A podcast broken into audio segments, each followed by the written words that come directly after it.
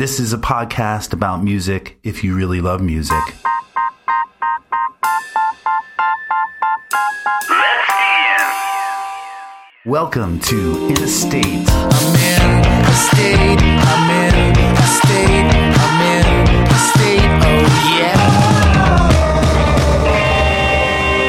In a state.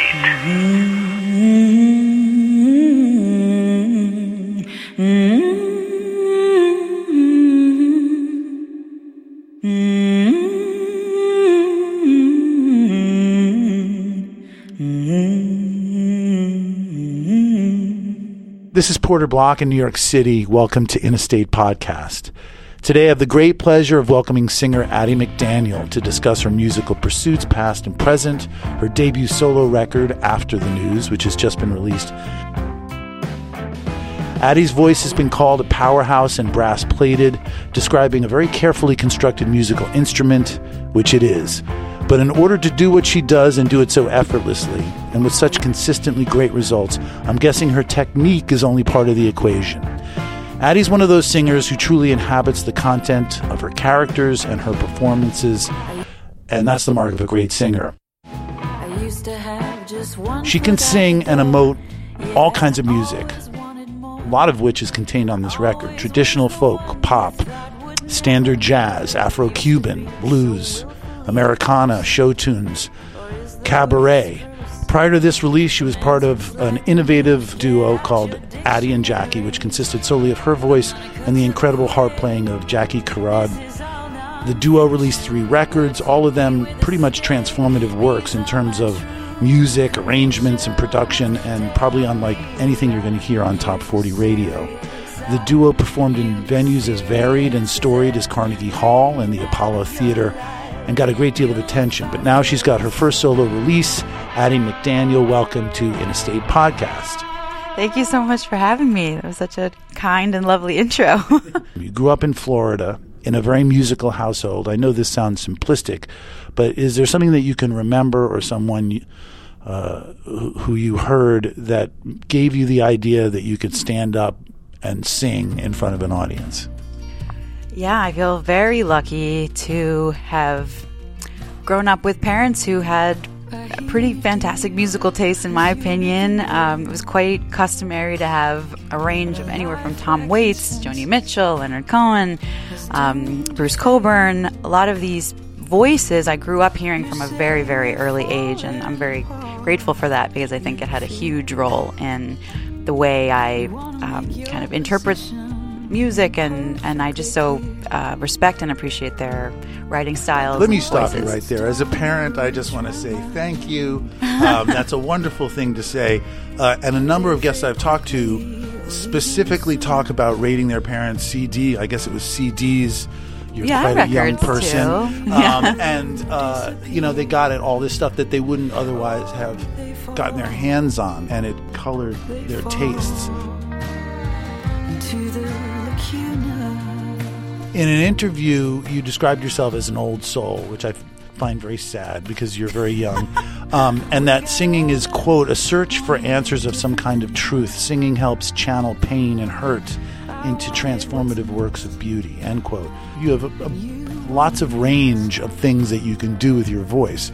How did you kind of find the way to each one of those sounds? I think a good guess, because I'm not really sure, but I would say I can recall loving imitation. I used to love to imitate other singers, so I would put on a record and try to emulate and really just nail whatever it is they were doing, you know. So I just love that, and I'm sure that definitely comes into play here.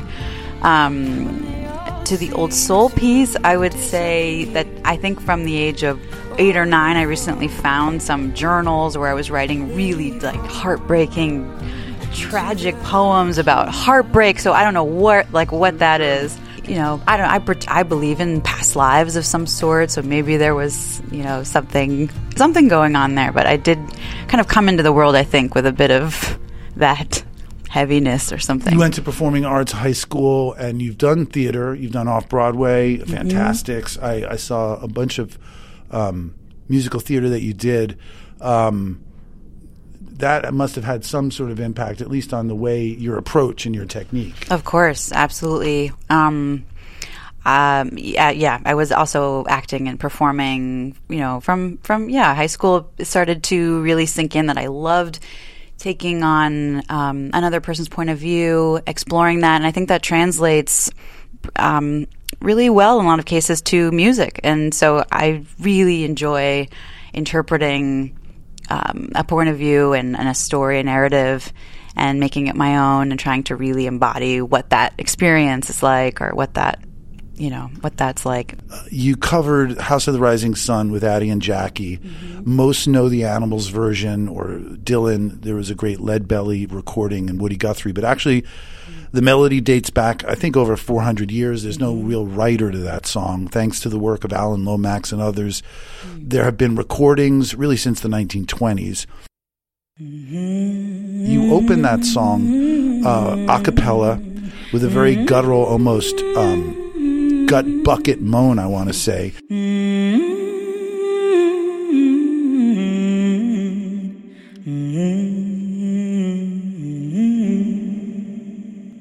Did that come out of improvisation? Was that a production and arrangement choice that the two of you made? Was someone else in the room who said, you got to make this sound, you know?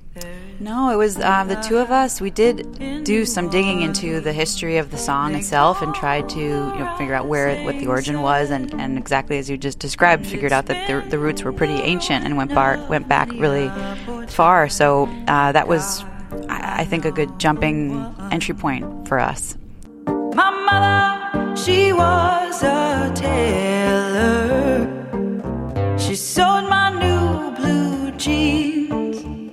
And my father, he was a gambling man down in New Orleans. Less Likely Places: A Craigslist Story is another Addie and Jackie song and album, which seems to take its lyrical content from a Craigslist post made by a single woman in Arizona, and you guys developed it into a full-on album with that as its broad theme, which is pretty ambitious. How did that come about, the recording, the writing? Did you record it live? The initial version was a studio recording, so that was the very first song we ever wrote together. And it sort of blossomed into this beautiful collection of songs, and we then decided to record them in a studio. We did later make a live recording that includes that song.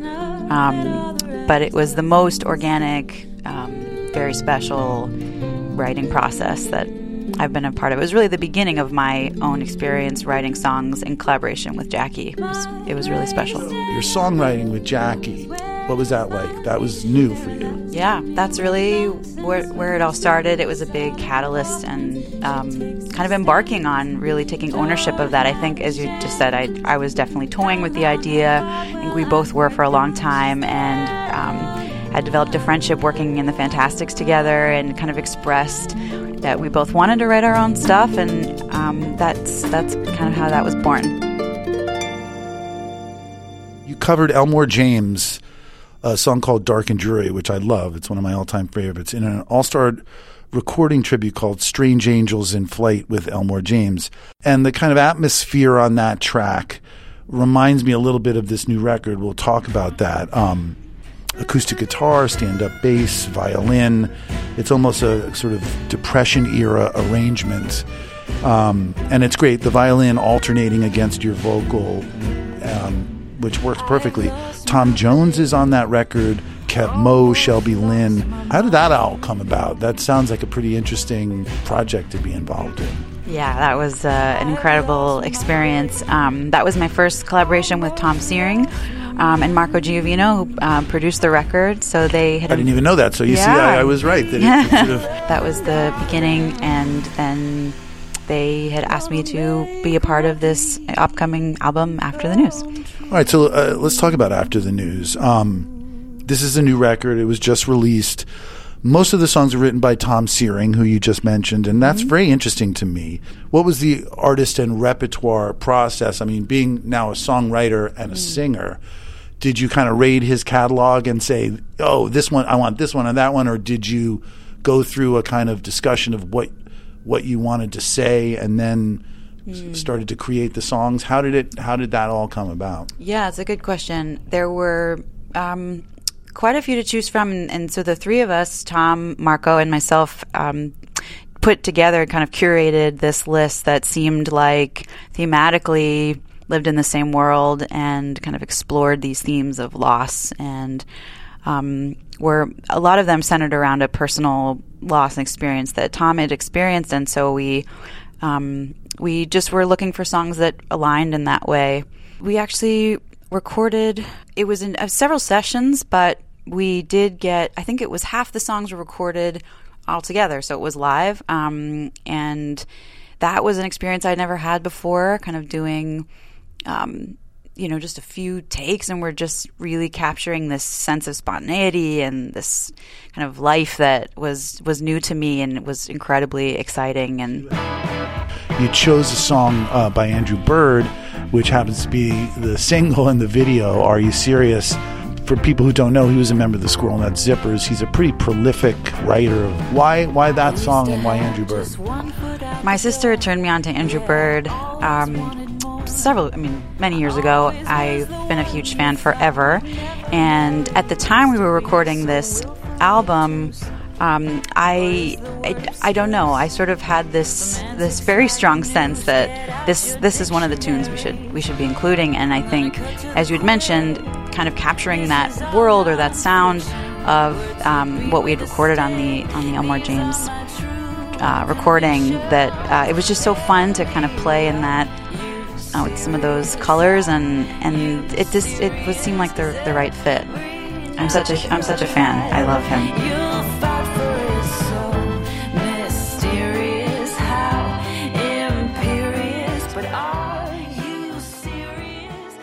You also talk a little bit about Sorry, which is, I think, a little bit maybe more accessible from a pop perspective. Talk about that song. Sure. Similarly, I think at the time I was going through a breakup. You know, it's a little cliche, but it certainly felt like the narrative in the song, particularly, what felt very vivid to me.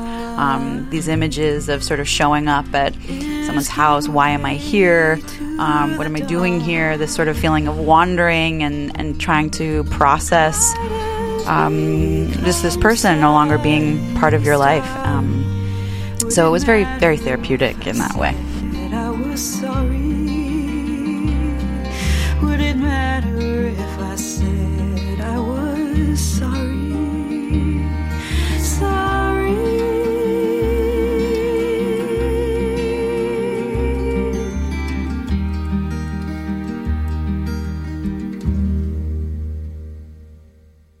I saw maybe on Instagram that you were rehearsing for you're going to be doing a showcase gig. In the rehearsal, it was an acoustic guitar, it was a djembe. Any thoughts on how you're going to present this stuff live? Yeah, we're exploring a sort of pared down arrangement. We were invited to perform it in the City Winery Cellar Sessions, and so we got some for that specifically. They needed a very pared down setup. So while we had previously obviously on the record and we'd performed with a more extensive setup and lots of electric guitars, this was an acoustic set, and it seemed to really fit the kind of tone, and it was a fun way to let these songs kind of take a new shape, and it's been really fun exploring that. So I think that we will continue to perform in that configuration. I think you added a mandolin. I heard you wanted to play mandolin. Yes. Oh gosh, yes. Just make sure you try to write everything in G or D, otherwise you're fucked.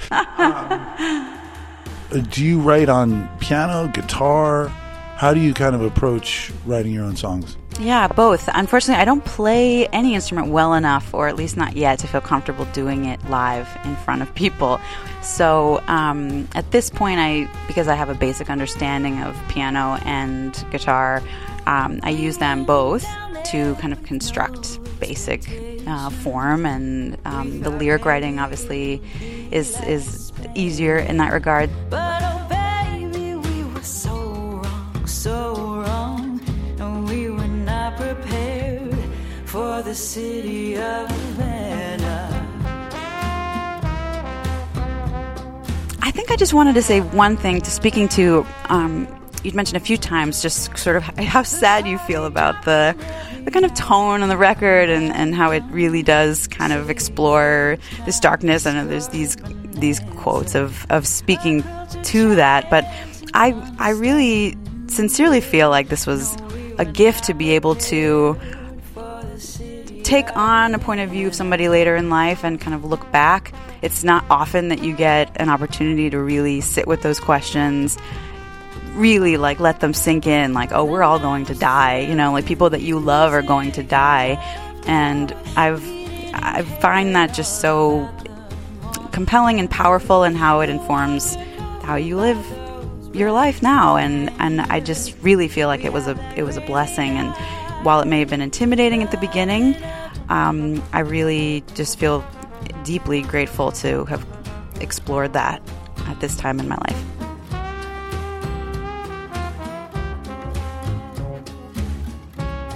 Addie McDaniel is way too young to be speaking in such existential terms, but I got to admit, she really does put you through the ringer on this record. So many different styles are covered, but the emotional center is kept. So bravo to her, and I want to thank her for coming out onto In a State Podcast. This is Porter Block podcasting from New York City.